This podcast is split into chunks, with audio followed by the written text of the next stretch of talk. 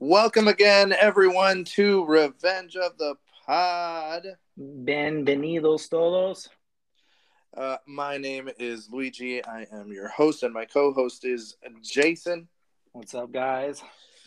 All right, we're going to jump right into it, guys. Glad to have you guys for another week. Hope you're interested in what we've got to talk about. Today, we're going to talk about, uh, you know, just some of the regular introductions. Jason's going to update you guys on uh, March Madness. We're going to talk a little bit about uh, the Halo show and some of the other stuff we've been watching. Then we're going to go into our deep dive this week, which is um, uh, Did your childhood dreams come true? All right. So let's get it started off with my apologies, everyone. I'm going to apologize. Uh, it was brought to my attention very clearly um, by an avid listener, uh, of which we have many, many tens and tens, as uh, I will borrow from Jermaine's podcast. Tens and we are tens. tens and tens of listeners. Yeah. Um, let me know that Belfast is actually. Uh, I was corrected that it was Irish in the pod, but it was after World War II, um, between the 60s and I think they mentioned the 80s, in which there were two factions trying to decide whether or not they were going to stay independent or, or they were going to become independent from Britain, become a part of Greater Ireland, or um, stay as they were. So that is a clear mistake on my part. Thank you for the fix. And then, other than that, I think I mentioned gravity. I kept calling it uh, different names, so it's Satellite. gravity. I think you were Yeah. calling it satellite. I, I honestly had no idea what you were talking about.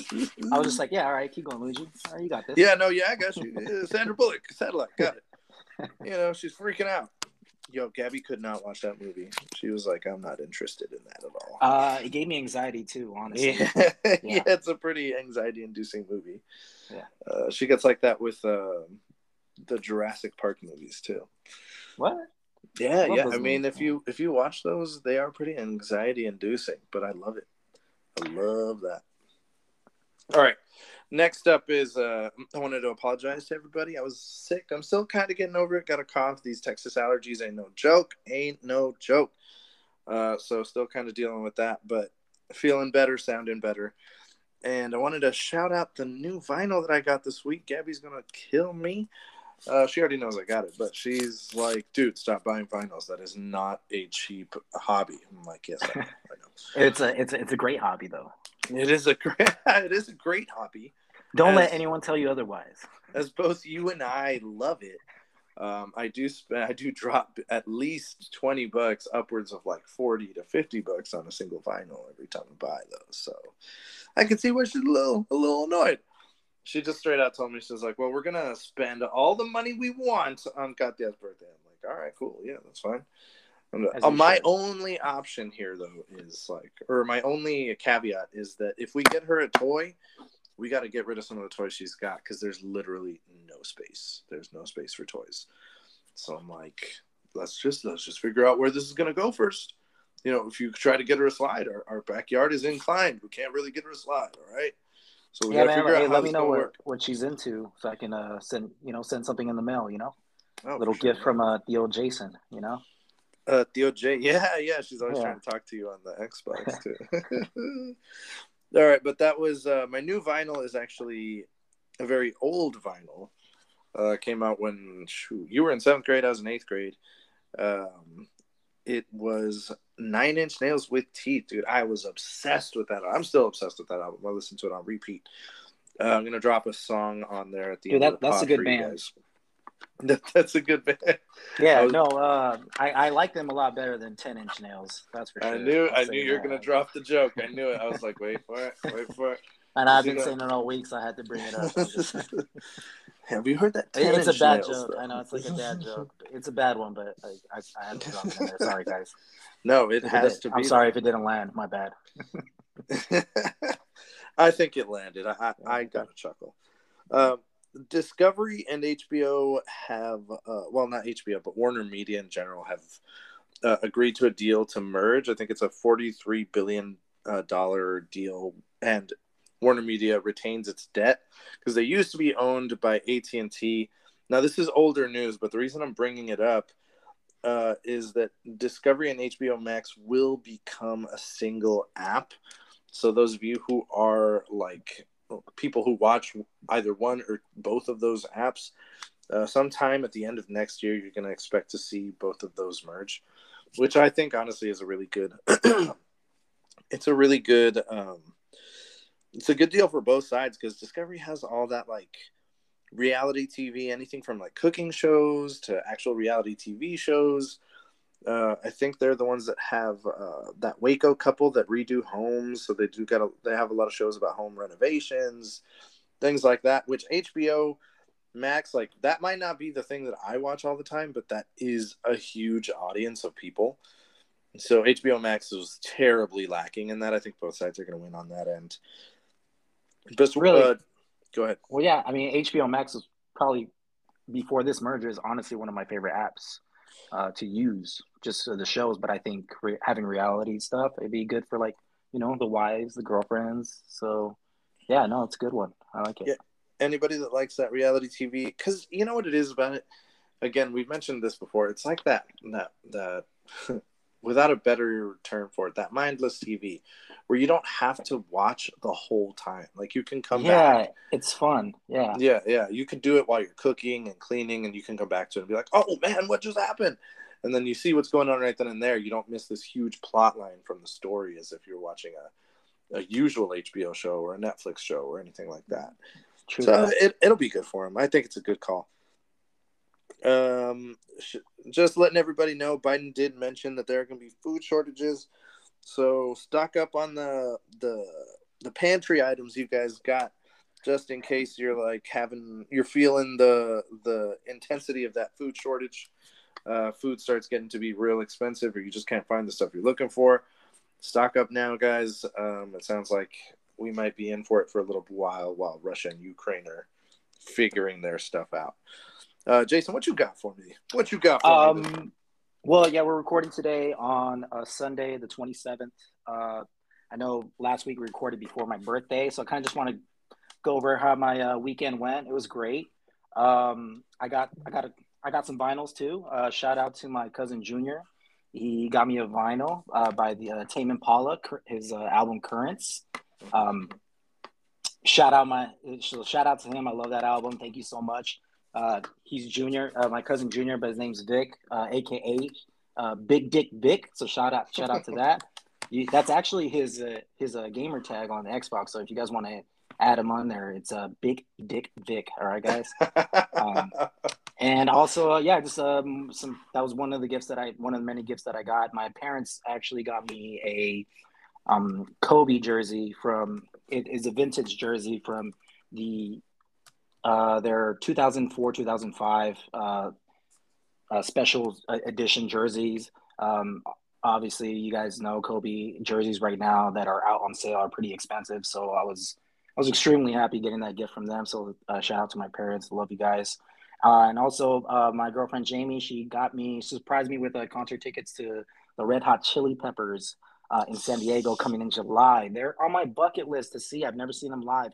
I've seen a lot of people live, uh, artists live, and they've been on my bucket list. So I was, I'm not gonna lie, I, I teared up. I, I might have been a little intoxicated, but I, it still meant a lot. It still meant the world to me. So yeah, shout out, shout out Jamie for that.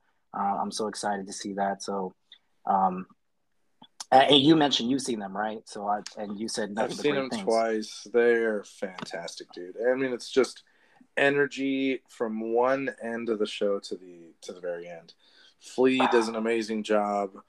Uh, Anthony Kiedis, he, I mean, you just hear it, it's fantastic. It sounds like you're listening to the albums, except yeah, with so. a little more energy, and there's a bunch of people around you singing along, so it's great. And it'll be in San Diego, so we'll be in California, you know. So they got the Cali vibes going on. I'll get to see a couple of my friends out there. Um, California. As I mentioned, yeah, as I mentioned before, that's a, a, city that I love, and I think that you should go uh, vacation at. I don't know if you found your vacation spot yet, but um, We're still deciding. Um, I mean, it's not going to be San Diego. Sorry, because I just feel right. like I feel like if I ever go to San Diego, it's probably going to be with you guys because you guys go so much. So I'm like, ah, I'll pick somewhere else. Well, yeah. Uh, so yeah, that was just like my birthday event. So I just it was very special. Thank thank you guys, everyone that just made it a special day. So shout out to all you guys. Um, so yeah, I just want to move on to sports. Uh, my sports segments for a little bit. Just want to give you guys some updates. Uh, let's hop into the NFL. Um, kind of one of the biggest news that happened earlier this week was Tyreek Hill, wide receiver from the Kansas City Chiefs, got traded to the Miami Dolphins. Crazy that this NFL offseason has been fucking insane, uh, to say the least. Uh, this guy, he got uh, guaranteed for four years, 120 million, 72 million guaranteed. That is insane. Wow. So making him the highest paid wide receiver in, in the league. Um, he got traded for five picks total. Uh, so Kansas City is getting five picks total: uh, a first, a second, and a fourth round pick in 2022, uh, fourth and sixth rounder in 2023. Which personally makes me happy, Luigi. You know why? Because Kansas City is in my division. As you know, I'm a Broncos fan. Uh, so get him the fuck out of our division because he kept, you know, I, I don't know if you guys watch football or you know who Tyreek Hill is. Every time he scores a touchdown, he's one of the fastest wide receivers in the league. And right when he's about to score a touchdown, he throws a little peace sign because he's he's that fast, guys. He's that fast. So get him out of my division. so he's the uh, fastest guy I've ever seen for sure. Yeah, I, I, don't know what Kansas City was thinking. They did get a lot of picks, so uh, when the NFL draft comes, you just I'm sure they'll be fucking trying to draft a wide receiver or trying to make some moves in this offseason still um, while everything's still going on. Uh, but yeah, that's NFL news. Uh, and then uh, obviously March, uh, my my favorite month of the year, obviously because of my birthday, but only also because of March Madness. Uh, as you know, we've been speaking this past two weeks. Uh, March Madness is still going on, the NCAA tournament for basketball. And Luigi, our team, our Cinderella story, like we told you guys last week, the Cinderella story is stays alive, guys. Uh, they made it to the Elite Eight, so the final eight teams in the tournament out of 64 guys. First team in NCAA history uh, a number 15 seed makes it to the Elite Eight. Elite Eight, and they will play today against uh, North Carolina uh, to see who makes it to the Final Four. North Carolina is actually um, my buddy's uh, team, Eric. So shout out to Eric. I'm kind of torn. I don't know who to go for. I'm slightly going to St. Peter's because I, I want that Cinderella, Cinderella story to stay alive. So we'll see, and I'm sure we'll have an update for you guys later on that. Sadly, my uh, Texas Longhorns lost in the second round. Um, I'm bummed, but I, am I'm, I'm excited. I, I didn't make him. I didn't uh, expect them to make it past the first round. So, um, so hopefully next year we'll uh, keep, uh, keep it growing. Um, Texas Tech lost in the third round to Duke. Sorry, Ryan. Shout out. Uh, sorry to all my Texas Tech fans. So sorry, Ryan. Sorry, Cole. Uh, but um, a little known fact: uh, Coach K uh, now uh, he's uh, the coach for Duke now has the most Final Four appearances in NCAA history, making it 13 total. So in his and just kind of a, just a little math for you guys, he's been coaching for 47 years, and he's made the NCAA tournament in the Final Four teams 13 total times, passing the great John Wooden back in the day. he used to coach for UCLA. Um, he was a great coach, but yeah, and they they play next week. So we'll we'll see if uh, Coach K carries on the legacy. It's his final year of coaching, and uh, let's see if he can come out on top.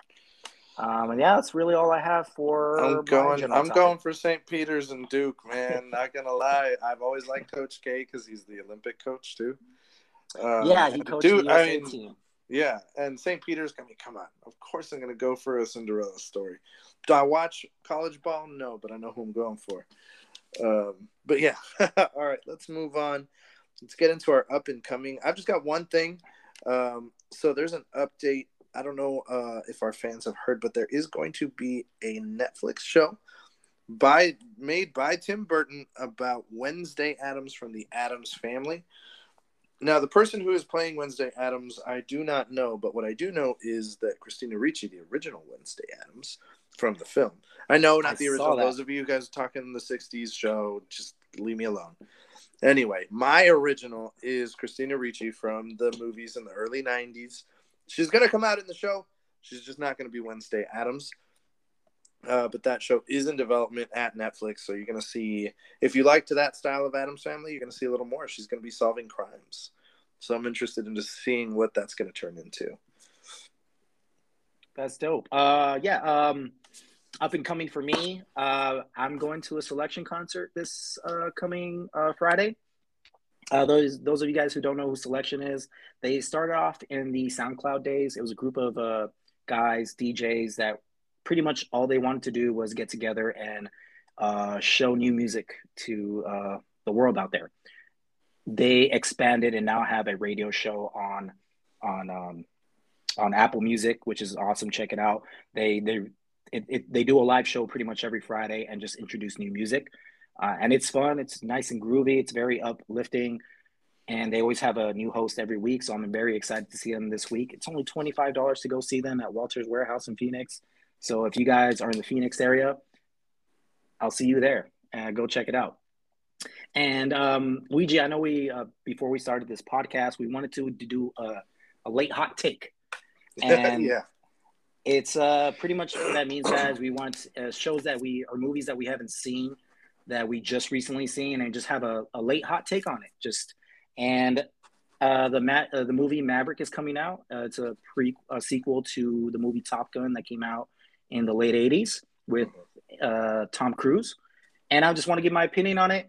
I enjoyed the movie, I really did. I enjoyed the action flight scenes. That that part was dope. What I I was not a fan of the love interest part though.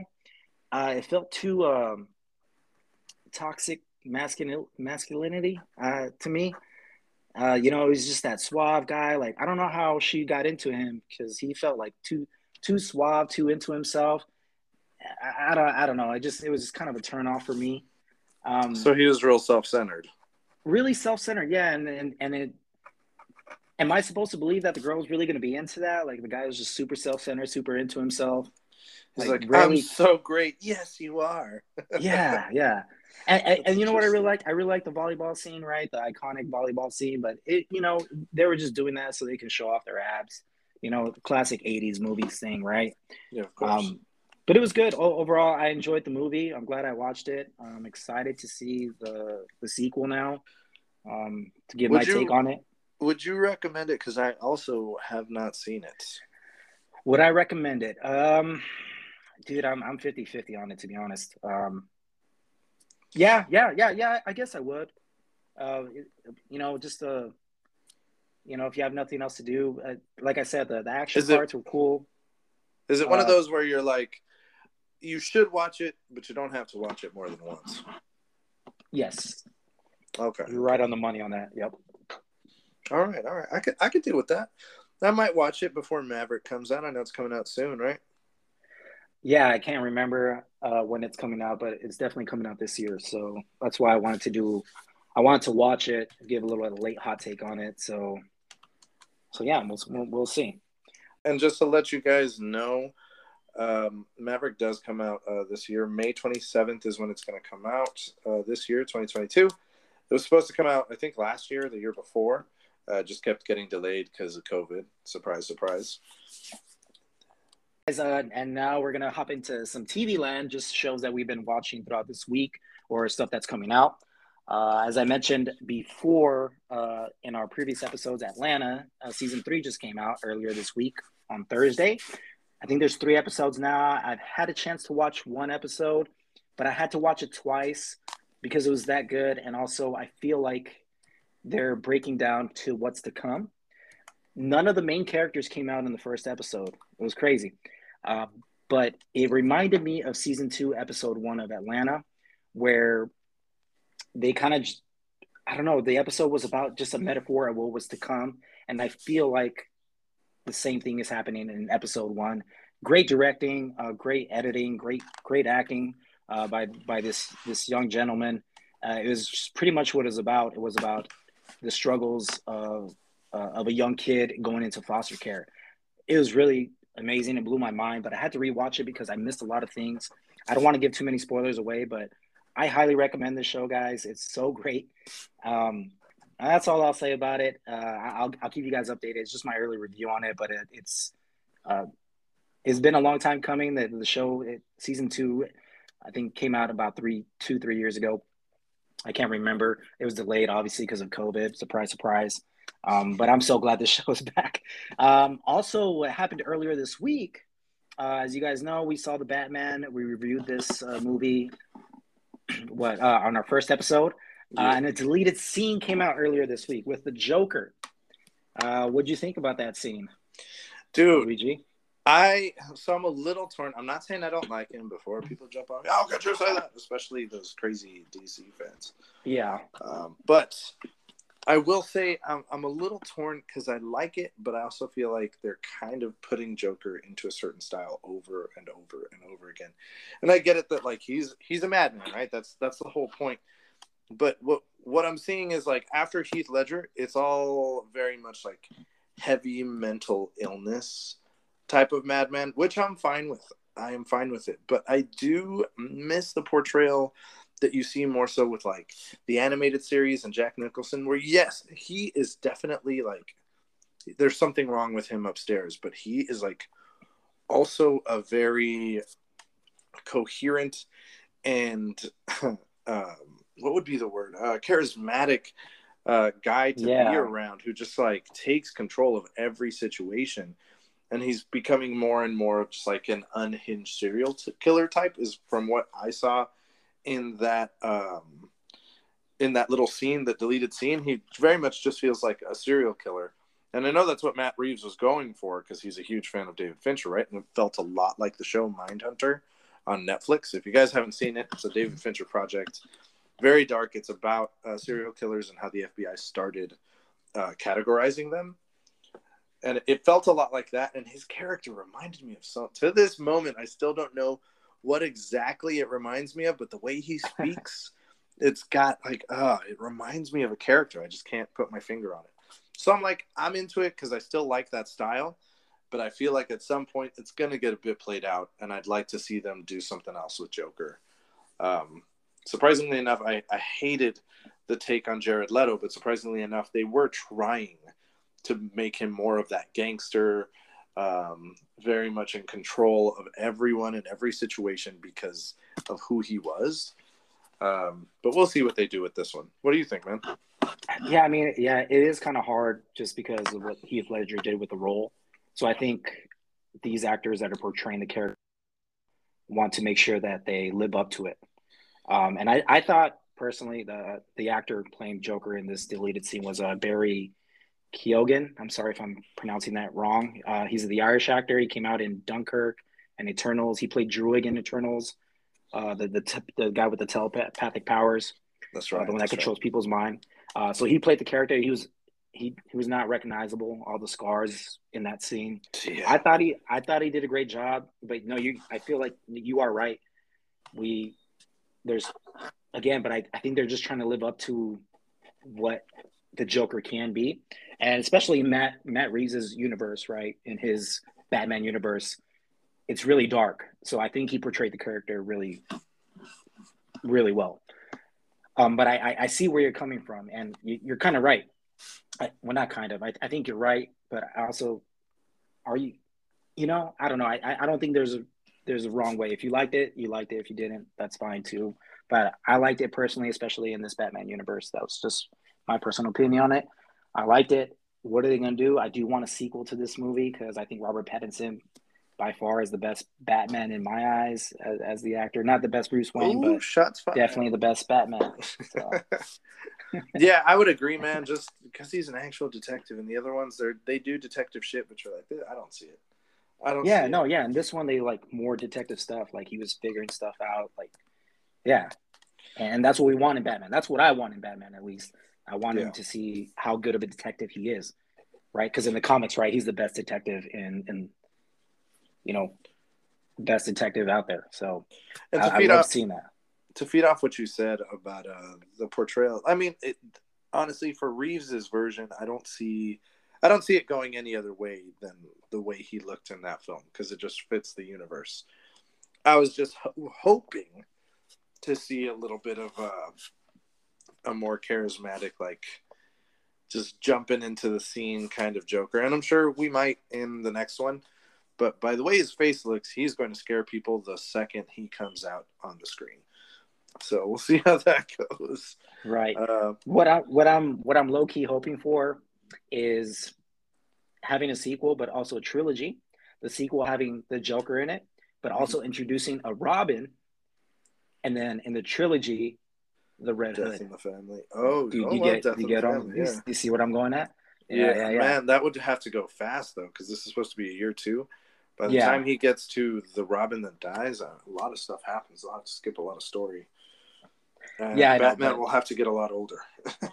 Hey, hey, the movie was three hours long. They can. I, I feel like they can make this next one. they can make hours long. that work. I mean, who knows? What if Robert Pattinson's like, yeah, I'll do like four or five or six even. If I'm- they do like it. six films like this film, I could totally see them doing it in a fourth or fifth where they do Death in the Family and then end the saga with Red Hood. That would be something. I'd be into it. Um, but yeah, all right. So what we got next is the Halo series came out. Now, if you don't know us, we are big, big Halo video game fans. I mean, we play it. We play a almost every day. basis. Yeah. I wasn't going to say that, but yes, uh, almost every single day we play a little bit of Halo here and there. Well, Um, you know, we've been Halo fans since the first Halo came out, and we've we've been playing ever since. I actually have uh, Gabby's family to indirectly uh, uh, thank for that because one day I went to their house when I was like 12, right?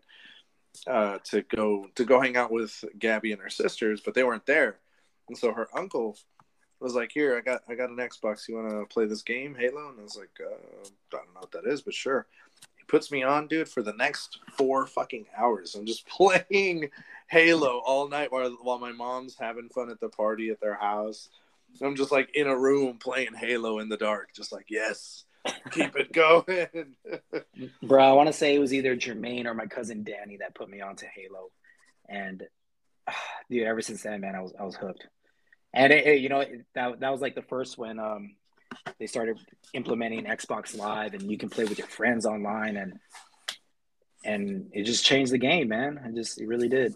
That's honestly what makes it so damn good. Like the story's cool, and they made it a lot more interesting in this new game. But honestly, it's it's that multiplayer, dude. But anyway, what'd you think of the show, man? What'd you think of the episode? First episode Okay. drop. Yeah, it's on Paramount Plus, guys. Uh, go watch it. I highly recommend it. Honestly, when I going into it, I was not expecting anything out of it. I was like, "Oh my god, here's here's a video game show. Like this shit's gonna tank." But am I gonna watch it? Yes, because I'm a Halo fan. I'm gonna I'm gonna fucking watch it. And holy shit, it blew it blew my mind.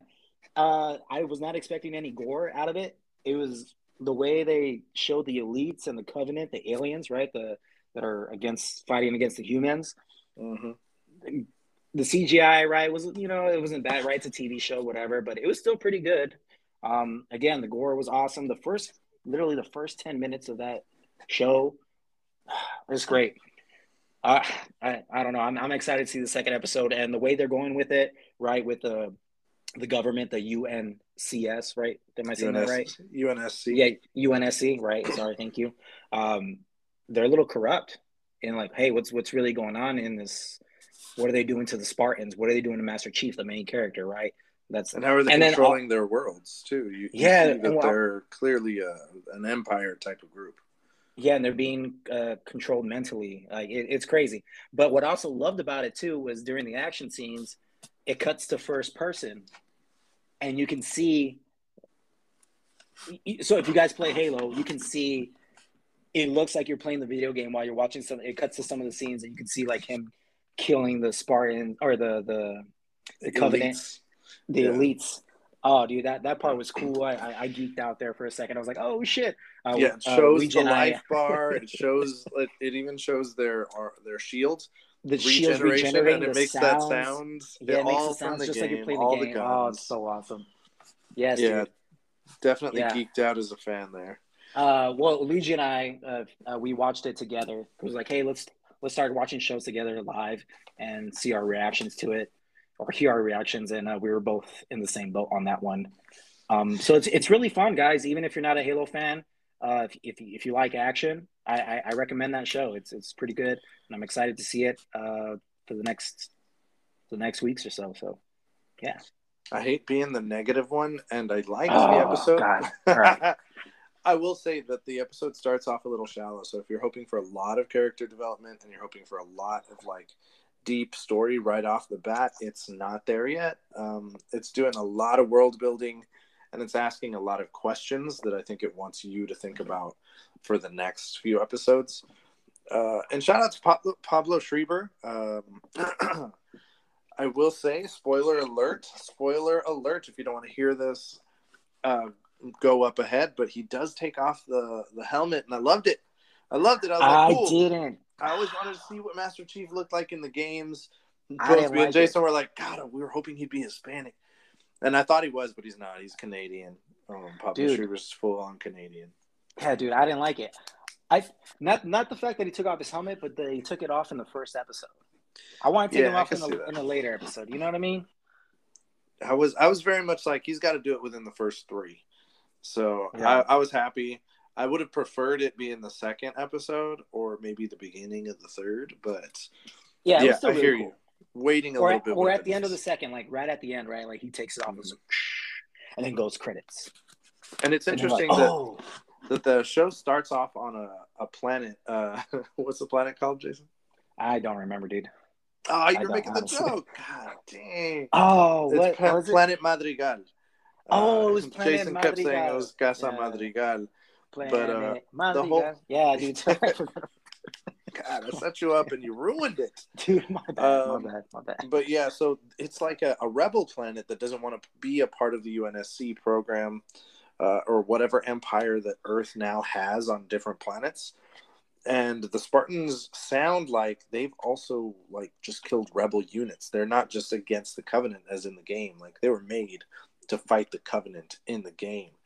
Uh, I could be wrong because there's also like a mini series.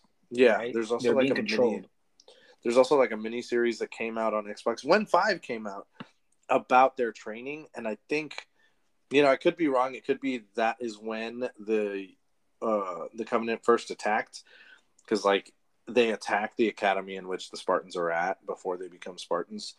Um, so I thought that Spartans uh, were made for the Covenant, but they might have been made for those rebel units and turned out to go against the uh, Covenant. But in this one, they've already been put out in different locations across the galaxy, taken out um, unsavories according to this uh, empire that the UNSC has created. So I'm interested to see what they're doing. Uh, Master Chief it. has already gone rogue after the first episode. He's taken this uh, girl that was the only survivor on that planet, or at least of her group on that planet, with him, and they're going to figure out what this new item artifact that they got was. Yeah, and he was ordered to kill her. Yeah, um, and he came to his senses and started like realizing some of the memories that he had as a child. So they definitely took these kids early at an age and wiped their memories and just made them into soldiers. Mhm. And he touched this artifact and it just made brought, brought back those memories. And he's like, "Oh shit, am I doing it? Is what I'm doing right?" So he decides not to kill this girl, and then that's how the show ends. Like, hey, we're gonna we're gonna figure this out. So And I like oh, man, yeah. the other Spartans look fucking cool, dude. They look cool too. Dude, I was the girl, into the it, sniper man. girl, dude. Yeah, the she's sniper badass, girl bro. looks cool, man. She looks Yeah. cool. Yeah. But all right, so check that out, guys. Um, it, it looks Sorry. cool. The Sorry, graphics We are solid. Yeah, we did a little bit, but it's fine. Um, the the graphics are really solid. Um, yes, it's not like the best, but it's not bad. It's still film quality. Um, and if you're a Halo fan, obviously you're going to enjoy it somewhat. The story is a bit shallow so far, but I'm gonna give it a chance and see where it goes. Uh, the next one for for both me and Jason is Bel Air. Bel Air, man. Oh my God, Bel Air. The reboot. The reboot, dude. So listen, we talked to you guys about this in one of the other episodes, but my thing, Jason, holy crap, they they came up with stories that are connected to some of the best storylines they had in the show. But what Yes. they're doing with it is they're taking it and making it more serious, which I wasn't sure how I'd feel about it. I'm fine. And they stay true to the characters. Like Yep. Aunt Viv is still an extremely caring individual who's independent, but Yep. also puts her family first all the time, just like the mom. You know what I mean? Hillary is also a strong woman. Uh, they make her a lot less dumb. She's not dumb in this one. Um, she's Very a bit materialistic, trying to figure herself out. Yeah. yeah, she's a bit materialistic, but it doesn't take away from her being a good person. Because I, I don't know about you, but in Fresh Prince of Bel Air, what I loved about it was that there was always this underlying theme of like, be a good person, do the right thing, and take care of your family. You know what I mean? No matter what, like that was the main theme of the episode. Like, take care of people, don't forget who you are. And that doesn't go away in this show. Like, you still feel that. You still feel every character's uh, cornerstone um, characteristics. Like, Will well, still has swagger. He's cool. He's fun. Uh, you love to watch him on the screen just like you did in the original. So I love that, dude. Yeah, well, and you started watching it this week, right? And you just got hooked. Yeah, I, I just started I, binging. I'm halfway through episode eight. I still need that, and then the season finale. So I'm gonna see what's. I saw the season finale. It was great. Um, I don't want to spoil it for Luigi guys, so I won't say much. But it was awesome. At, right after season, um, the the season finale, uh, my girlfriend and I we watched uh, probably one of the best episodes. Right with uh, uh Will and his father. Oh. Um, made me cry again. Made her cry. um, great episode, but like I feel like they they stay true to a lot of the episodes in the previous Fresh Prince of Bel Air, but they again, like you said, they make it more dramatic, which is great. Uh, I loved it. I'm excited for season two. I can, do you need to tell me about it? Oh, maybe we'll talk about it next week. See how how you felt about the the season finale of it. Yeah, I'll check it out, dude, because I've been hooked. I mean, from the first episode, and it makes more sense why he went to Bel Air too. You're like, oh, this, and it plays into the whole story of the show. Carlton, right. Carlton's a little bitch. Like, uh, good. Carlton's a little face. Just want to punch him. You grow to like him. You do. At least from where I'm at. I don't know what happens in the last few episodes, but you grow to like him. But man, at first you're like, God, I just want to, just want to beat your oh, ass, dude. well, yeah, we'll see. See, um, a lot. Of, I've been seeing people review. Uh, some people just commenting on uh, Carlton that they don't like him.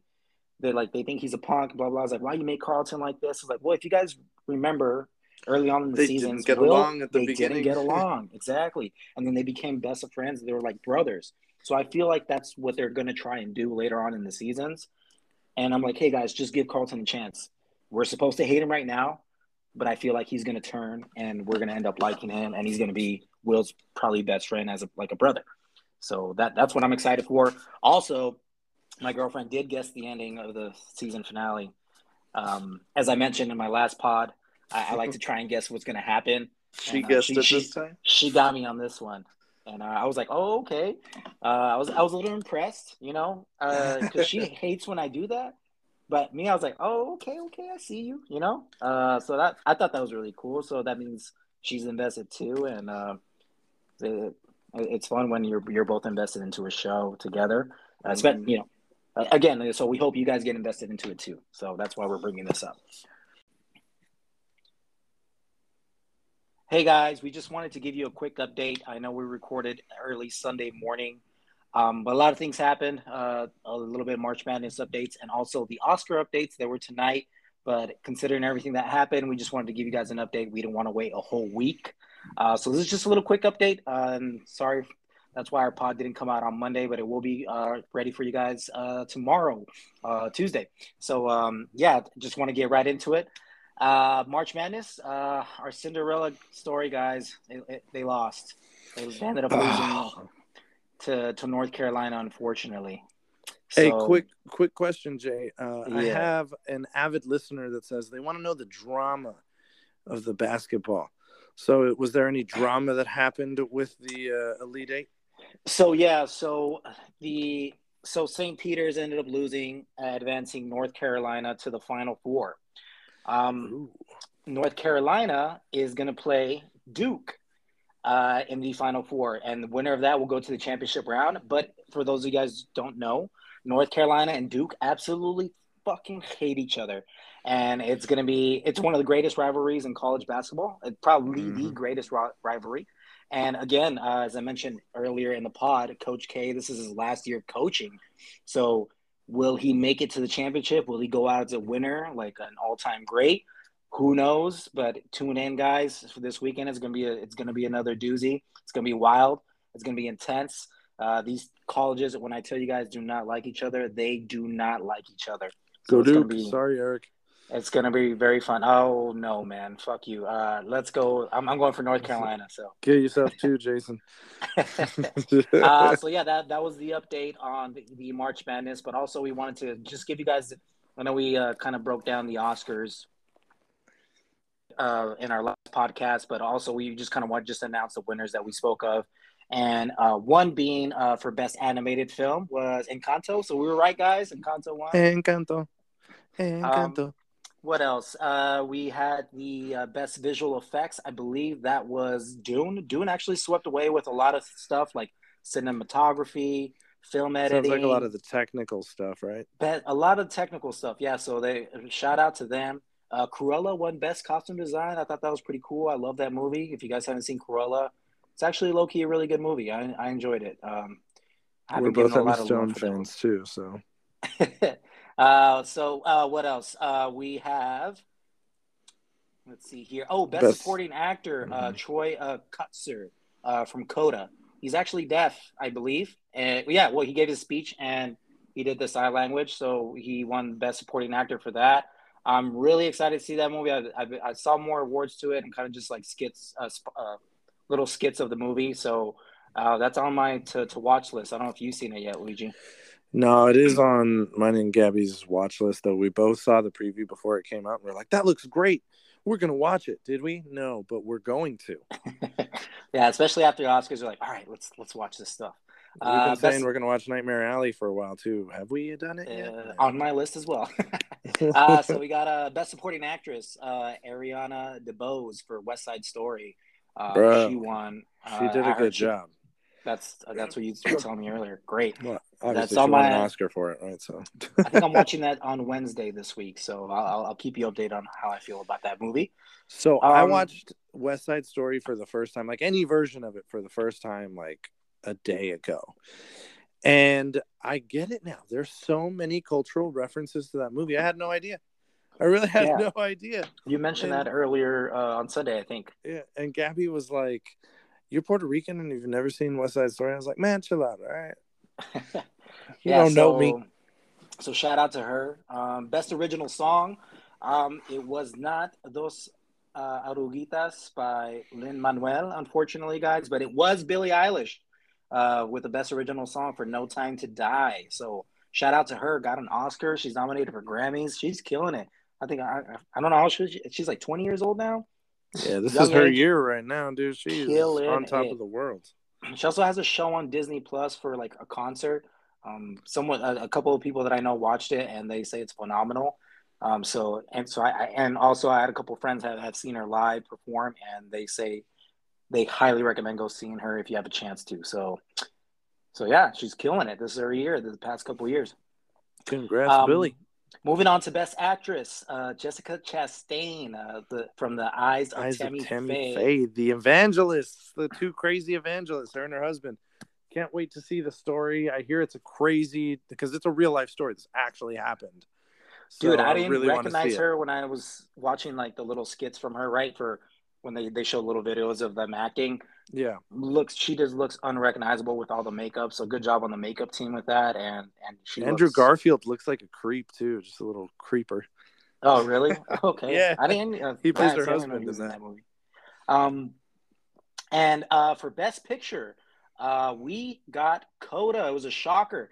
Um I, I, I was not planning on watching the uh, the Oscars guys, but when they announced this one, everyone looked in shock when even the people, uh, all the everyone that uh, worked on Coda, they went straight to their face and they were absolutely shocked. Um, I didn't know, you know, obviously I've never seen this movie, but they they looked extremely happy and they're like, oh my god, we what we accomplished and what they accomplished is, is huge, right? With the, the yeah. whole death story and everything like that. I don't know the story too well, but that's again on my on my on my watch list. So from so, what I'm seeing is she is the daughter. Uh, she that that actress also came out in a Netflix show called Locke and Key. Uh, she is the daughter of uh, deaf adults, right? It's children of deaf adults. Shout out to another listener who told me about that. Children of deaf adults, right? And she um, she wants to. She ends up joining a choir, I think it is. Um, and she's she's like really good at singing. And so it's kind of the story of like how she's trying to pursue this dream, but also like be a part of her family and that's that's just very little that i saw it looked like it had a lot of heart to the story and i was i was invested off the commercial. I was like i want to see this. So yeah, definitely so excited. definitely on my watch list now. I'm excited to see that hopefully by the end of this week. Uh, and i did uh, skip the best actor for last just because of the events that happened last night. What are you uh, what best, are you talking about jason? What I, do you I mean? mean? I don't know. I mean, if, if, you guys if you guys live under a rock, you obviously don't know about what happened. But a best actor, Will Smith for King Richard. Uh, congrats to. It wasn't to for Will Ali. Smith. I thought it was for Ali. uh, what, you could you could have thought that, right? What, what fucking yesterday? Um. So yeah, for for those of you guys who don't know, um, before he got announced uh, winner as Best Actor, uh, Chris Rock was uh, announcing. I forgot what he was getting ready to announce, but he was making obviously right. You got the comedians; they they do little side jokes, you know, make fun of the the people around them, you know, like little friendly jokes. And uh, I didn't know this, but uh, he made a joke about uh, Will's wife, Jada. Um, she had short hair, um, saying, "Hey, can't wait to see GI Jane 2. I didn't know this. Apparently, um, Jada has a, a, medical condition where she loses her hair, and that's why her hair is short like that. Yeah, At first, you PCA see... or something like that. I may be butchering really? the name, but yeah. Well, if you yeah, guys know, congenital disorder or disease. Yeah, yeah. If you guys know, feel free to let us know in the comments or you know reach out to us. Um, but yeah, you know, at first, like Will laughed, uh, and I guess, but you can see in the camera, uh, Jada in the back, she was not smiling at all. And I guess it cut back to Chris Rock, and I'm I'm guessing Will Smith looked and Jada did not look happy at all. So that's when Will Smith decided to go up to the stage, cool, suave, you know, fix his suit a little bit, and go right up to Chris Rock and give him that one one two combo. Sorry guys if that was a little loud. A little um, bit of um, that uh not that a one pimp slap. Just, it was a bit yeah, of a pimp little, slap. He even put his hand on his slap. chest to make sure it was done correctly. Did you see that? yeah. Uh, and he walks back and he walks back, sits back down. That's when audio cuts for the, the American ver- uh, the US version, but I believe the Australia version did not edit that out. And yeah. Will Smith said, "Keep my wife's name out your fucking mouth." Twice. And then like, intense. And Chris is like, "Hey man, it was just a joke." And he's like, "Keep my wife's name out your fucking mouth." Yelled it out the second time. Um, so yeah, that there's that going on right now with with everything. Oscars just announced today that they were gonna go into review with yeah. investigation. Maybe I don't know. I saw an article just uh, earlier that they may decide to pull his Oscar, which I think is crazy. Um, well, my whole thing is like, okay, we're protecting people's free speech, right? Like Chris Rock had the right to say whatever he wanted to say, right? And if the Oscars really cared in that moment, why didn't they just like say, "Hey, we're going to hold this Oscar all in general," before deciding to go backwards? Right now, they've already given him the Oscar. What's it, it just doesn't make sense. We already know it was meant for him. Well, in reality, I think the Oscars are like saying they, they just had to put something out there that oh we're upset that this happened, but really, that's all that people are talking about. No, they're so happy. They're so they're happy, so happy right now. Like, oh yes, we were going to tune in next year to watch what happened. Mm-hmm. Um, I don't think what Will Smith did was was right, but you know, I, I just obviously I would never let anyone talk about my wife like that, uh, especially if I were to look and she did not look happy, especially with a medical condition. I don't know. It's it's it's really tough, but at the same time, you don't you shouldn't put your hands on anyone. I don't know, man. I'm a little torn about it, but I, I am too. Uh, I was talking to I was talking to my family about it, and they were very much in the camp of that he wasn't necessarily doing it for him, and that they feel that it's more of a you know Jada uh, manipulating the situation thing, and him kind of feeling like he's got an inferiority complex at this point, to where he feels like he needs to defend his family in that sense. I was like, that's interesting there's right. definitely there's definitely like uh, when a guy does that usually it's because he's been made to feel like inferior right like your your pride and your ego have suddenly been put into question because someone is bad mouthing like your woman right so it isn't uh even necessarily about her it could just be about him like feeling like inadequate in that moment Right. Or it could be about her manipulating the situation. We all know that that family likes to blame Will for everything, so it seems.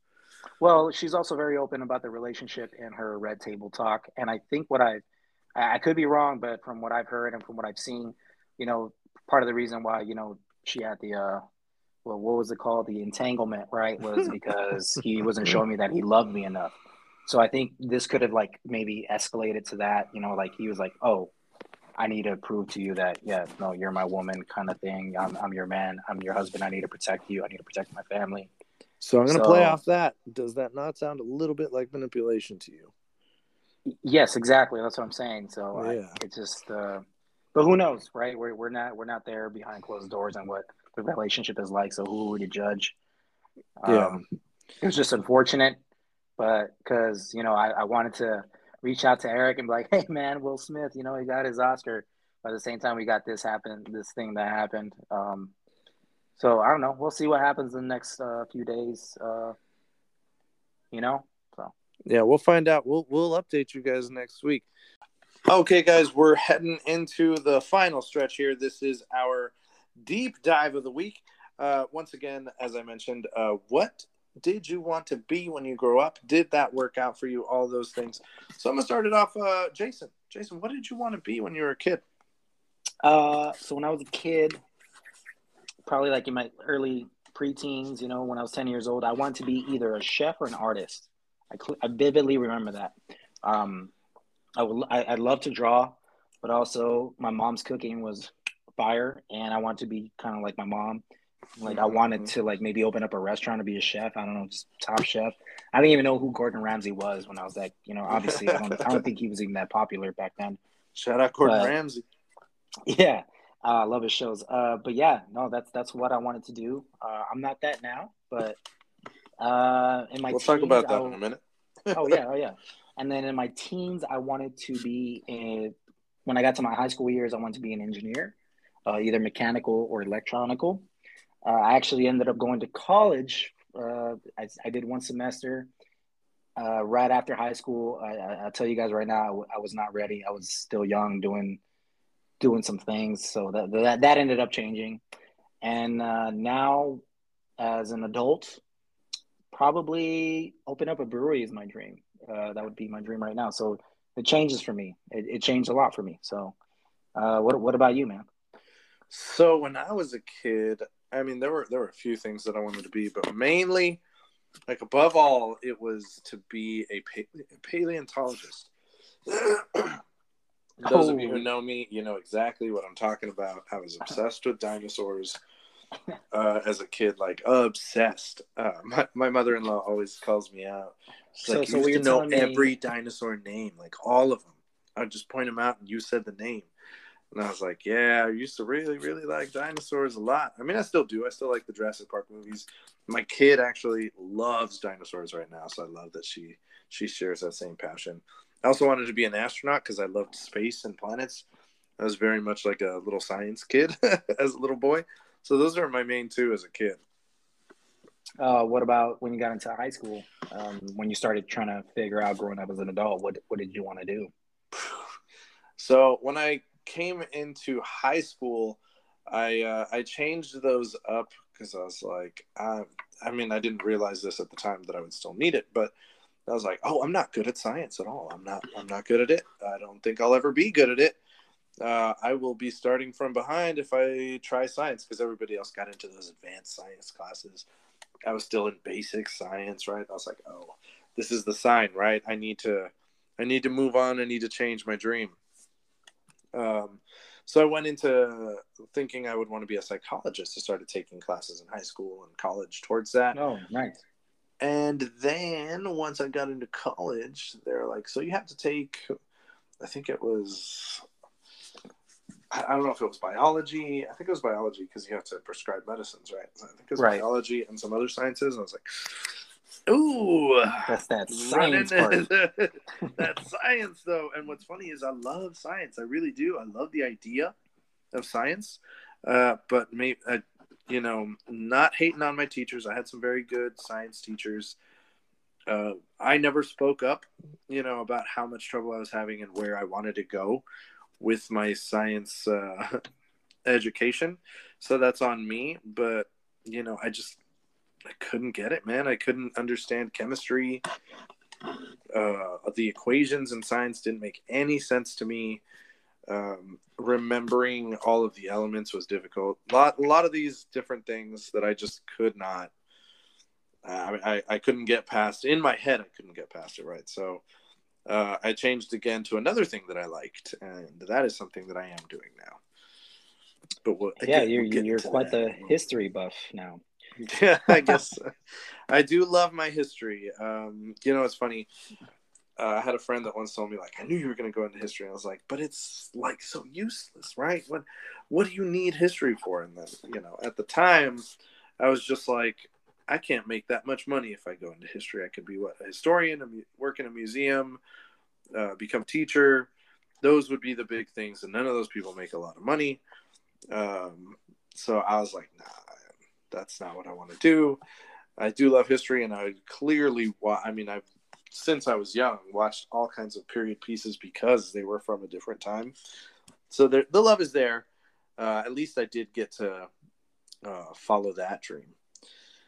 But it, it, it this kind of leads into our main conversation of the day, which is how our dreams change over time, and the reasons for those changes. Right, like I I've told you mine, right? Like I, I didn't right. believe that I would be able to do science. And then when I got into it, again, it was more scientific stuff that just kept pushing me away from it.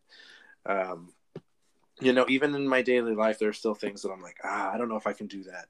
The problem is, should I at least try? Right? Um, I, I did find interesting in a Guardian article, they did mention that most kids, this was back in 2017, so take that, or no, 2012 take this with a grain of salt, but most kids at that time, and from what I hear still now, a lot of them wanted to become veterinarians, professional athletes, firefighters, and the one that surprised me was secret agents. They want to be spies, bro. That is what kids had wanted to be, at least in 2012, and a lot Real of that James is still Bond. Real James Bond, yeah, yeah. But uh, you also mentioned some of the changes in your in your dreams, right? Uh, I would say you right. could still become a chef, bro. Like I don't. There's nothing stopping you there. Well, I, am not saying I'm a great cook. I, I, do all right in the kitchen, but that's again because of my mom's. I just get her recipes and stuff. Hey, and, side uh, note on that, I'm actually going to be in a bit of a food competition, not a real serious one. It's for our school, uh, but I'm going to be in a, a, food competition, international food festival. You know, mm. you know, I rep that Puerto Rico all the time, so I'm going to be doing a Puerto Rico booth. Um, I'm going to be doing some pernil, which is Puerto Rican pulled pork. Uh, I do a special seasoning my way, and then I'm going to make uh, this drink that we have. Usually, it's for Christmas, but it's called ponche. Uh, the famous oh, one from Puerto Rico is coquito. That one's a little more cinnamon based uh, really popular. But they're both the same kind of thing. It's like Puerto Rican eggnog is what you would like to think of it as, but it usually has a bunch of rum in it. Obviously, at the school, I'm not putting rum in it. Give me some Yeah, uh, I'll show up. I'll bring my rum. Uh, you know. Yeah, yeah. You, you, you come on down, dude. I will. I will make you some ponche if you come on down. Now, I will say. So my mom taught Gabby how to make ponche. She makes it better than I do. That's for sure. So I'm like, oh. dang dang, all right, girl. I'm asking for some help making that ponche this week. But yeah, so I think you could still do it. I've, I've got a dream of doing a food truck, which I'm not going to give up on yet. And I'm pursuing this dream of a podcast right as we speak. So we still got things that we're, we're working on there. Um, but let me see.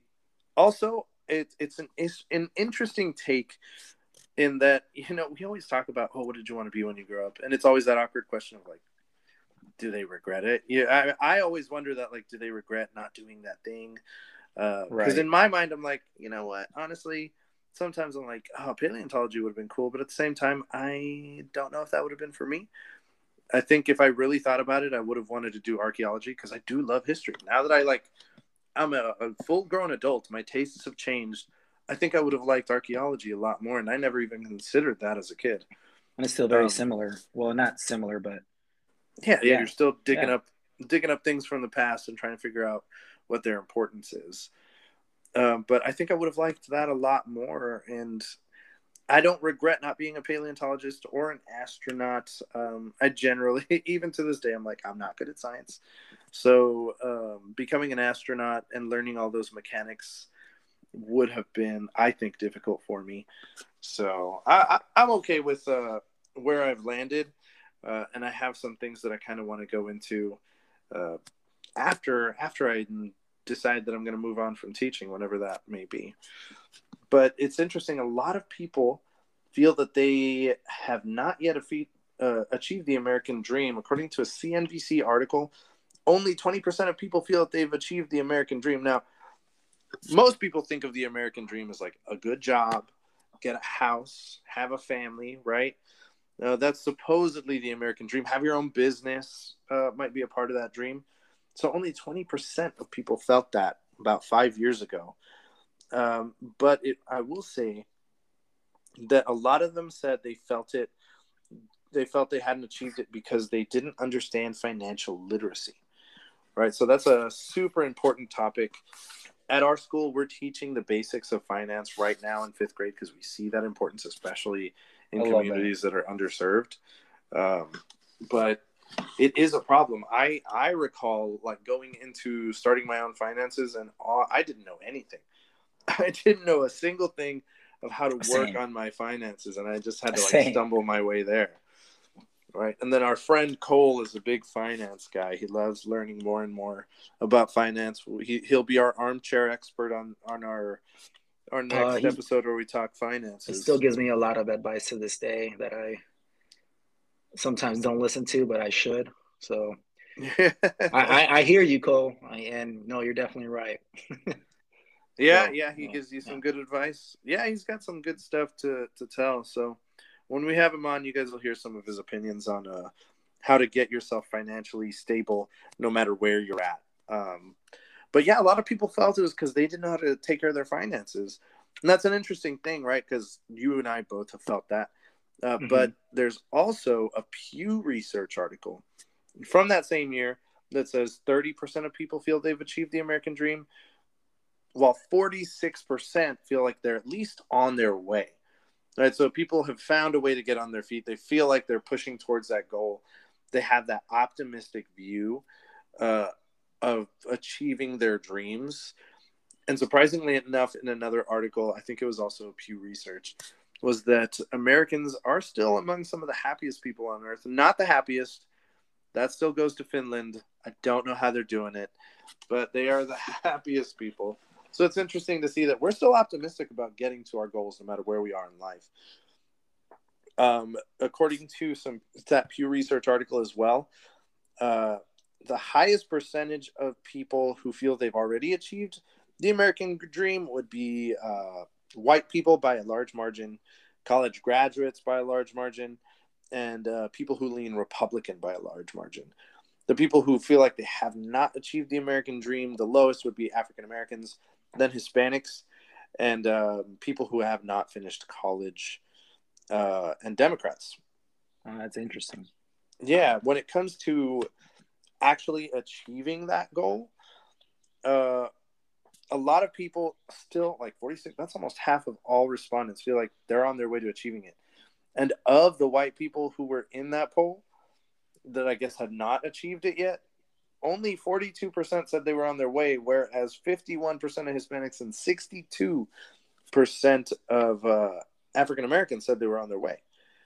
So it's a lot of uh, a lot of optimism like we're, yeah. we're not there yet but we we're coming we're coming um, very low percentages of people who said that it was completely out of reach.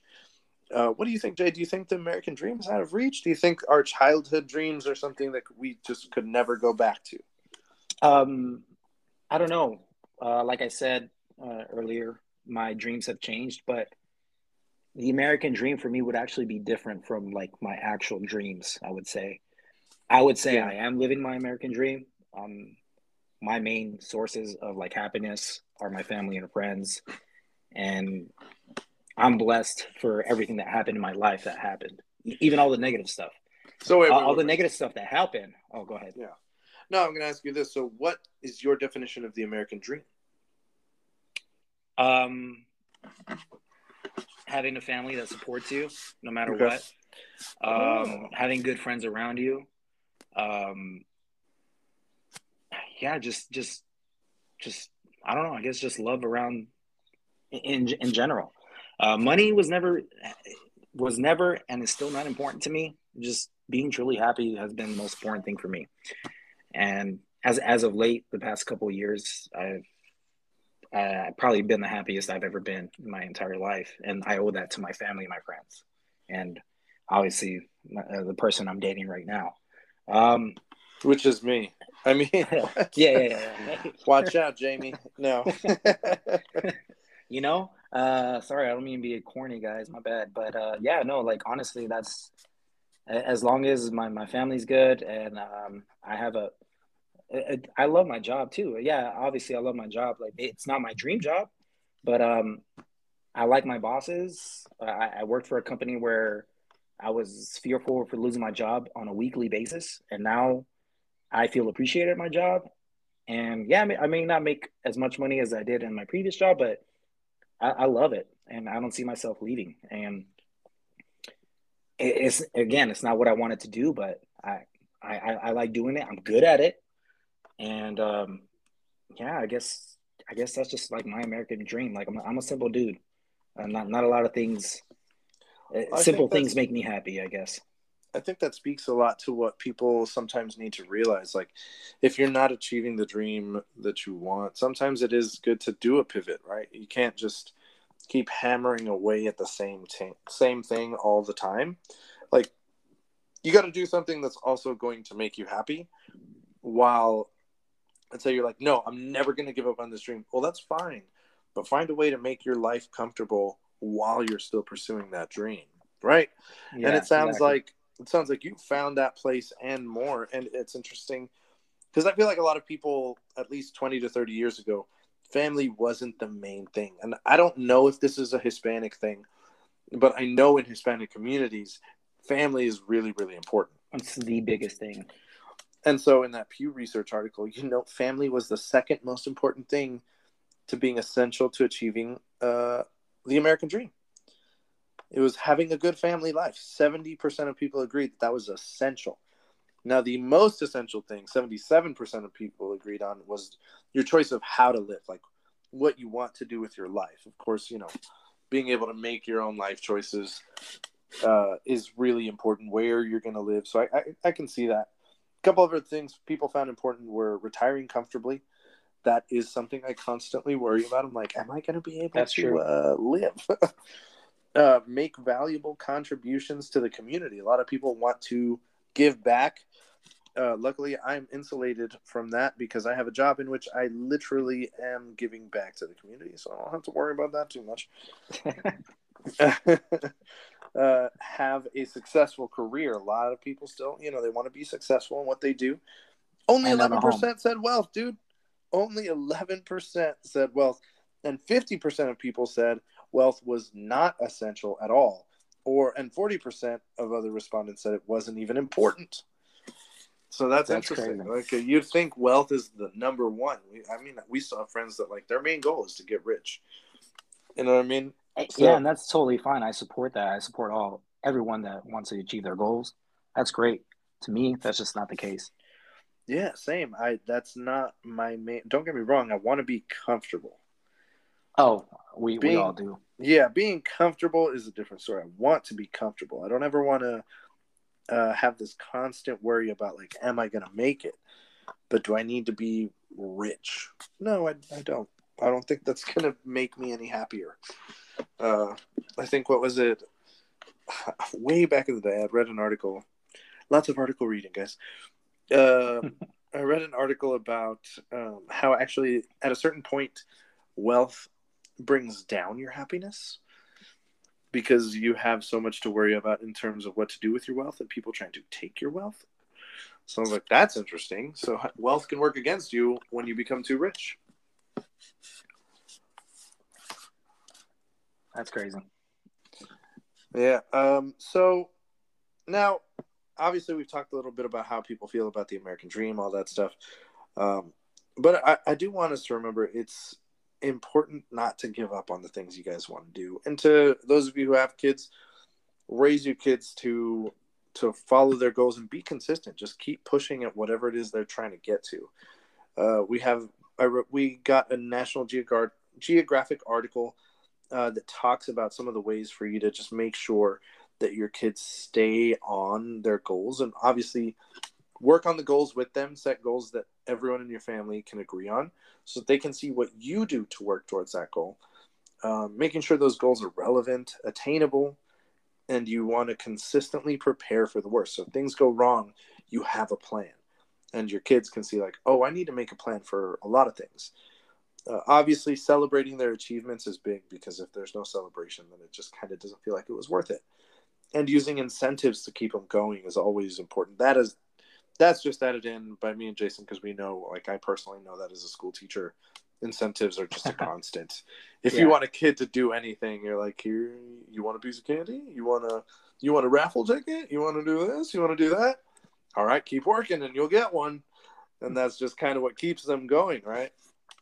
And this is a mantra that comes not just from my work, but all a lot of different workplaces. It is setting smart goals, right? So specific measurable, attainable, relevant, and time bound goals. So make it something specific in a way you can measure it, measure it, something that you can actually attain is important and has value in your life. And of course, set a time limit for you to meet that goal so that you don't procrastinate on it. Um, some really good success stories that we have seen in our time. Like there's so many, especially here, just here in the United States. I mean, Jason, if we if we just think about Michael Jordan as one of the most obvious ones, uh, there's a Wanderluster article that talks about how he felt about his his failures before his success. Right, he says, "I missed nine thousand shots in my career. I've lost three hundred games. Twenty six times I've been trusted to take the game winning shot and missed. I've failed all over. I failed over and over again in my life." And that is why I succeed. So the idea here is you don't give up, right? He got famously. Damn, bro, got... you hit me with that. I love that. yeah, I didn't, I didn't, know he said that. Crazy. yeah, yeah. I mean, some I mean, facts right there. I like it. famously, he got kicked off his. Well, not kicked off. He wasn't accepted onto his varsity high school. He got cut. basketball team. Uh, was it his yeah. junior, sophomore year? I can't remember. It was his sophomore year, and they put him on the JV team. He cried after he saw it. Uh, but he didn't give up, right? He just pushed and pushed and pushed until there was no way they were going to take him off that team. And history obviously tells the rest of the story there. He became the greatest basketball player of all time. Arguably, right? Some people say mm, uh, no, other is. players. No, no, no, he is. yeah, I mean, I, my opinion would be he was probably the greatest. Um, but there are guys like Kobe Bryant, LeBron James, I mean, obviously Kareem Abdul-Jabbar, just amazing players that just did things for the game that that changed it as well. Um, another success story would be Milton Hershey. Grew up in the 1800s. He grew up in Hershey, Pennsylvania. In uh, I'm sorry, he's the founder of Hershey Company and now has a town in Hershey, Pennsylvania. But he lived on his family farm for several years. He dropped out of school before he was even 14, and he had been through several jobs. Had moved to Philadelphia, New Orleans, um, uh, Chicago, and he ended up in New York working at a candy and restaurant chain for a while. Stopped that job, started trying to make his own candy. It didn't work out. Homie goes back home to his family's farm and starts messing around with the milk uh, chocolate because they have a farm, right? So they got plenty of cows. He starts messing around with the milk chocolate recipe, and uh, he ends up making the perfect milk chocolate recipe that we still use to this day. Other companies borrow that recipe or, or get their chocolate made with Hershey chocolate uh, to cover whatever candy bars they're trying to make to this day. Damn, bro, uh, I didn't know that. Yeah, you know he he also his his candy company became so big that he made his own town where the workers would work for the Hershey factory. He built their homes. He made a town square. He built some parks. He built all kinds of accommodations for them to to live in, uh, so that it could be this kind of like um, amazing workers uh, place to live. Uh, they yeah, they like did end up good morale uh, and stuff. Yeah, good morale. They did end up striking against him, though. I think he, he found that to be a really big betrayal. But that goes off topic. Um, if you guys want to know about more about the Hershey strike, we could talk about it in another episode. Let us know. But yeah, he he became one of the most successful people on the planet. He literally built a town because of all the money he had and the vision he had. So don't don't give up on those those dreams you guys got, man. There's so many examples where you just see someone who was at the bottom for so long and just never let it go. Ed Sheeran's another good example. Do you know Ed Sheeran used to sleep in the subway? Uh, he was homeless for a little while. Yeah, his his song "Homeless" is about when he was homeless, uh, and his song "The A Team" is dedicated to a prostitute who was addicted to drugs that he met at a homeless shelter. Bro, now that you're mentioning that, um, Anderson .Paak, one of my favorite artists right now in the game, he was also homeless too. Um, and and to where he is now, right now, he has a, a residency in Las Vegas with uh, Mr. Bruno Mars. So if you guys are in Las Vegas, go check out their show. But yeah, dude, yeah, carry on, carry on. Sorry. But no, no, no, that was good. I didn't know that. Yeah. I I straight out, I was all I was thinking right now is I need to go to Vegas now. Uh, shout out to my mother-in-law. She always says we need to go to Vegas. Uh, so I mean, that's definitely. Whew, I did not know they had a residency. I love both of those guys, Anderson .Paak and Bruno Mars. Yeah, their their album Silk Sonic, uh, or yeah, oh, so good. Yeah, so good. So good. Um, Smoking out the window. You know, last you success story I'm gonna talk about. We can put that at the end of the pod. Actually, that's a very good one. Oh yeah, yeah, yeah. Uh, but the last success story that I was going to mention was Steve Jobs. Bro, did you know Steve Jobs was given up uh, for adoption? His parents were two immigrants. He ended up get being given up for adoption. Dude, I did not know that until you told me earlier today. Yeah, yeah. So I mean, I'm not saying that that's like a rags to riches type of story, but it just shows like no matter what walk of life you come from, you can do amazing things. I mean, obviously Steve Jobs was probably one of the most influential figures of our time uh, in terms of what he was able to do with bringing Apple to what it is today. And it just shows like these people don't quit. They don't quit. I mean, if you hear the story of Apple, uh, it took quite some time for them to get to where they needed to be, uh, but they believed in themselves and they put they put their money where their mouth was. And I mean, here we are today. Everybody's got an iPhone. I'm recording on one right now. Yeah, it's crazy. Yeah, and then if you guys want to know more about his story, he has two movies out. Uh, one obviously called Jobs in 2013, starring Ashley Kutcher, and then the other one called Steve Jobs in 2015 uh, with Michael uh, Fassbender. So just a little kind of biopics if you guys want to look into that. Uh, check it out. I actually personally haven't seen those movies. So if you guys have seen those movies, let me know. Are they good? Should I watch it? I don't know. Should I watch them? and if you have seen both, which one do you prefer? Yeah, that's true. Um, I mean, some other really good success story films. Obviously, if we didn't mention it, we would be, we would not be the right people to do this pod. But Pursuit of Happiness uh, with Will Smith is based on an actual person who had an amazing success story. Also lived homeless for a long period of time, trying to get a good job. Um, the name escapes me right now, so I'm sure one of our listeners will let me know what it is. But um, ah, Chris Gardner. Chris Gardner was the the guy. Uh, oh, there the we go. Pursuit of Happiness is based on. So you know, if you ever want to see a tearjerker of a film, Pursuit of Happiness is one of them. Uh, also, you, wait, wait. You said Will Smith, right? He was the actor. okay, okay. Yeah, yeah. Will Shout out Eric, right. right. Shout out to our, our friend Eric, who, who famously again does not believe in Will Smith. Um, oh, and we'll we'll find out tonight if uh, Mr. Will Smith uh, comes walks out with a Oscar nom for Best Actor. Well, uh, I mean, so we'll he's got the nomination. I don't think he's going to get the win, man. There's no way. Did you see that? Well, we'll see. see we'll yeah, you're right. We're, we're going to give you guys uh, an update on the Oscars uh, closer to the end of uh, one of our segments. So this might sound like we don't make any sense, but another good example would be The Aviator. If you want to watch a film uh, about a success story about Howard Hughes, Leonardo DiCaprio stars in that one. Uh, Wolf of Wall Street, another DiCaprio film, a big favorite among uh, my friend group. Jason, tell us a little bit, a little bit about uh, Wolf of Wall Street. Uh, yeah. So this uh, this guy starts off uh, Jordan Belfort. Jordan Belfort. Belfort. Uh, yeah, no, he uh wants to be a stock stockbroker, gets chewed up alive, and I don't know, he gets a job right investing in penny stocks, and makes a killing. Uh, pretty much changed the game in uh, Wall Street. But yeah, he pretty much rags to riches, and he did not, for one, he he just did what he wanted to do. As as if he if you became rich from rags to riches, I don't know. Some of our friends probably do the same thing he did, as far as all the stuff that he uh, supposedly did, right? Yeah. Uh, but he, he lived his life. Um, obviously, he made some wrong moves uh, illegally and served time in jail. But he he's out now and he's actually on podcasts now, and he's still living the dream right now, I guess. So, a great movie. I I can't. He should have deserved an Oscar for that. I'm just saying.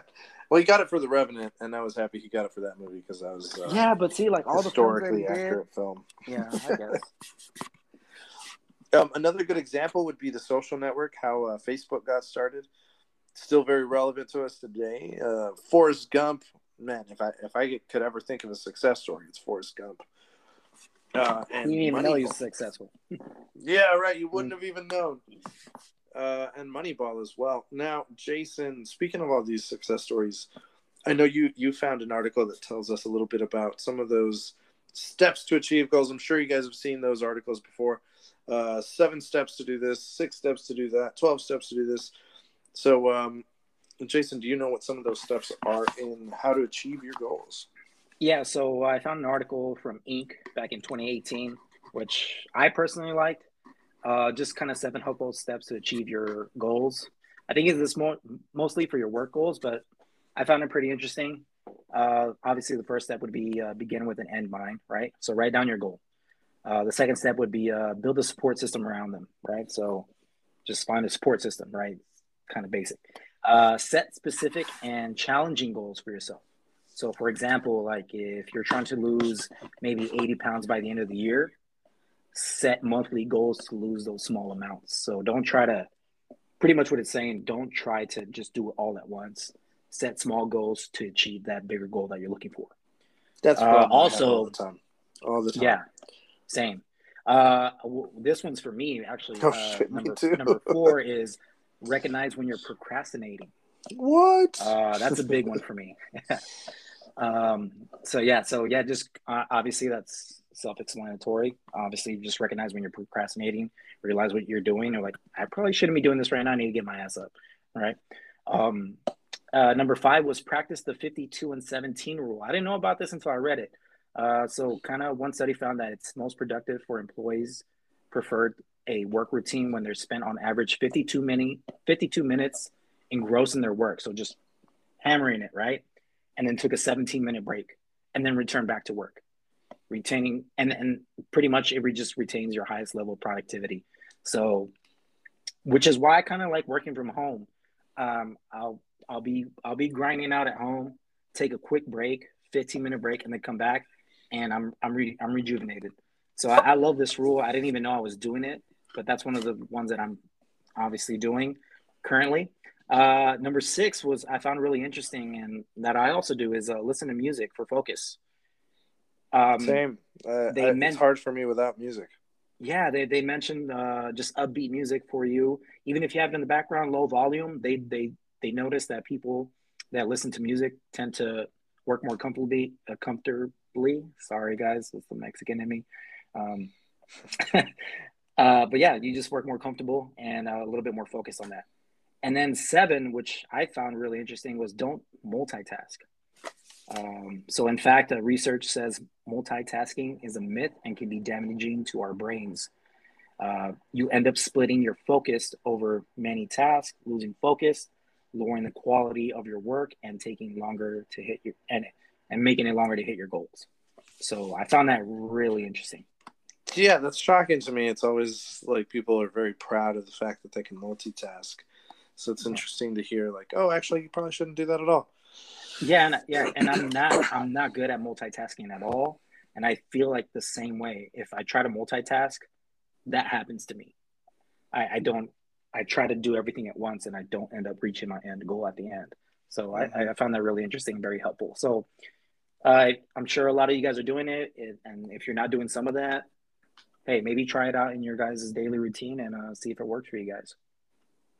Yeah, and just to build on that, from the same uh, website, the Inc. Um, Inc. magazine has an article that talks about how why people give up their goals. A lot of it has to do with like your self discipline. How bad do you want it? Self doubt, which I mentioned about science, right? I have all this self doubt about my ability to uh, understand science. And honestly, if I can find something to doubt myself about, I'm gonna do it.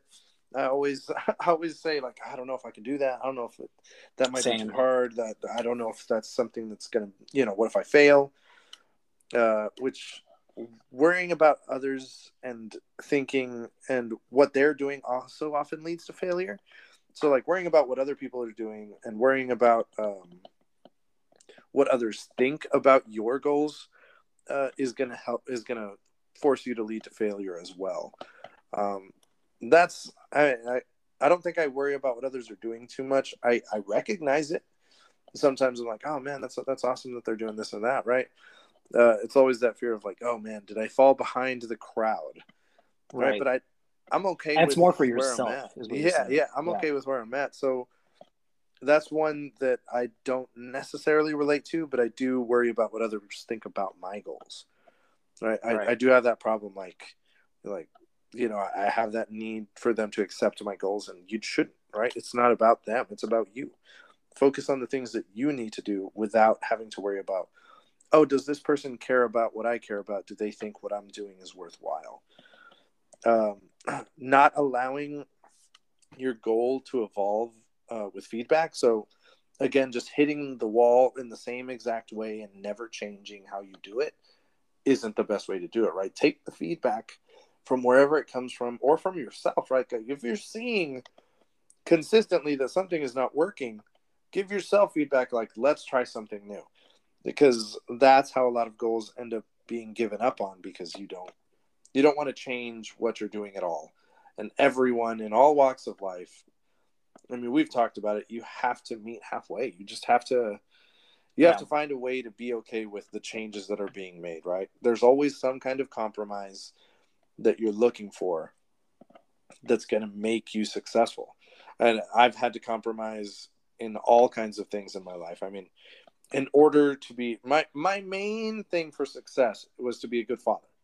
Right? Like of all the things that I wanted in my life, like what if I was going to be a dad, if I was going to have a kid, which I do, I was going to be a good one. So what were the things I did? Well, boom, I found out that I was having a kid. First off, I had to find a good job. I had to find a good job that was in the city that my kid was going to be in because we were in separate cities at the time. And so those were the first two things that I worked on. I was like, okay, let's let's work on getting to that city with a job. First off, it was getting to the city so that I could be close to her. Then find a good job then make sure that you can support your family right like you you go on into those goals and uh, for me that was a big thing right like i had to understand like i didn't want to move to the city that i wanted to move at at the time but i knew well what's my end game here? What matters more? And obviously it's the goal that you want. It was my mine was to be a good dad. And so that was the change that i made. Um, last one would be learning from mistakes instead of feeling like you failed. So instead of just like wallowing in self pity and feeling like you felt failed something, like yeah, go ahead and feel those feelings for a little bit, but don't let it be a lesson that was not learned. Right? Everything always it's is a lesson. Easier said than done, for sure. I mean, I've been yeah. that. So, but at the end of the day, did you learn something from those failures after all? Yeah, yeah, it's it's always something where you're like, okay, yeah, I did. I definitely did something from it. I did too, man. I get what you're saying. Um, but yeah, have you ever had a feeling, had a moment where you're like, you know what, I have to compromise this? It's the the easiest ones for me have been relationships. Like you always have to compromise in a relationship. But what about you? Uh, yeah, no, I'm learning that every day. Honestly, in my relationship, um, we're we're both very different, right? Mm-hmm. So we just gotta we're still learning from each other and she's very outspoken in what she needs so it's it's very helpful but same time i'm a little bit different too. So I, yeah just learning from that aspect. Um what else? Yeah just my failures. Um i've i've been let go from a job before and that was probably um i don't know how to explain it. It was i was very down for maybe the first hour or so. Mm-hmm. But again, having that support system for my family, my friends, literally everyone that I told, I, I wanted to tell everyone right away, like, hey, this is what happened, guys. everyone was so, so supportive, and it made me feel okay. I was like, oh, this is not the end of the world. And I ended up finding the job that I, I, I am in now, and I love it. So yeah, and, and I learned from those mis- mistakes. I, I, I, saw it coming too. I'm not gonna say I didn't see it coming, um, but I learned from it. I'm better for it, and it's it's not the worst thing in the world, honestly. It, as long as you have the right people with you. Obviously, you pick your friends, you choose your friends. You're born with your family, you choose your friends, and everything like that. My whole support system was just amazing during that time in in my life, and I'm so thankful for it. And that's one of the main things you need, right? You need that good support system. You got to find it somewhere. Uh, for me, the compromise thing is big. Um, first off, like I gotta I gotta give a shout out to Gabby here because she is just she's shown me how to be a better man in a lot of ways in my life like ways that i never even realized like i wasn't living up to my own potential let alone like the goals that i wanted in life. And she was just like well what she she would just talk me through things like what do you want from this? What's your goal? What do you want to do? And she would just make it very clear well then why don't you set up steps? Like why don't you think about what your steps are to creating that goal? And she would always push me. Of course my family has too. Like i gotta give a shout out to my cousin saida. Like she's always reminded me like hey what are your goals? What do you need to do? But uh, in terms of gabby even in our relationship she's been extremely patient. And like the mistakes i've made and sometimes when i'm not like really thinking about us as opposed to me and she's shown me like hey remember remember how this is going to affect everything and she usually yeah. we're a team yeah, she brings me to the right place. And she, you know, she's opened my eyes to some things that I mean, I've grown up around a lot of women. Like I was raised by women. Most of the cousins that I have are that I hang out with are women. Uh, all, all of my friends mostly are guys, but I used to have a lot of friends that were girls too. Um, I've just, but with Gabby, I've noticed that like there are some problematic uh, thought processes that I've had before. She's like, yeah, see, this is kind of what women have a problem with. And I'm like, oh, I see what you're saying. I, I do feel like I'm more of a progressive person in that sense as opposed to some of the people we know. But I, I definitely have like tried to make sure that I respect like who she is as a woman and what women find important um, in our relationship for sure. Oh, yeah. So, so not even 100%. just goals in life, but like goals in the person you guys want to be. Um, but yeah, yeah. All right, guys. Uh, we hope you appreciated uh, our deep dive of the week about you know childhood dreams. Have you achieved them? Um, please answer the question of the week that we've got in the pod. Check it out. Uh, what did you want to be when you grew up? And do you feel like you've achieved your dreams? Yeah, it was it was a little deep. so we hope you guys enjoyed it and maybe took something out of it. But we are really curious uh, to see what your guys' dreams were. So if you guys don't answer it in the pod, uh, feel free to respond uh, or DM us in our Instagram account, which is revenge underscore the pod uh, of the pod. Sorry, guys. So revenge underscore of the pod. Uh, feel free to comment on our post when we release it, or feel free to DM me. Uh, we're really curious to see what you guys' dreams was as a kid. Did you achieve your dreams? Just like Luigi said. Um, but yeah, that's why we did this episode because we're honestly really curious uh, about your guys' thoughts as well. Um, we're gonna finish this out with our jams of the week. Uh, so we hope you guys enjoy it. Um, maybe you know put you on to some music you guys haven't heard. Obviously, we're gonna put some of our songs that we got from our vinyls, and uh, hopefully we'll see you next week, guys. We love you. Adios. Don't don't forget to follow us on Spotify. Give us a five star rating. Follow us on Instagram. Uh, it's going to help more people listen to the pod. The more people that follow and like our pod, the more uh, listeners it's going to um, recommend our pod to. So we'll deeply thank you for doing so. Uh, adios. We'll see you guys next week, and we hope you enjoy the tunes.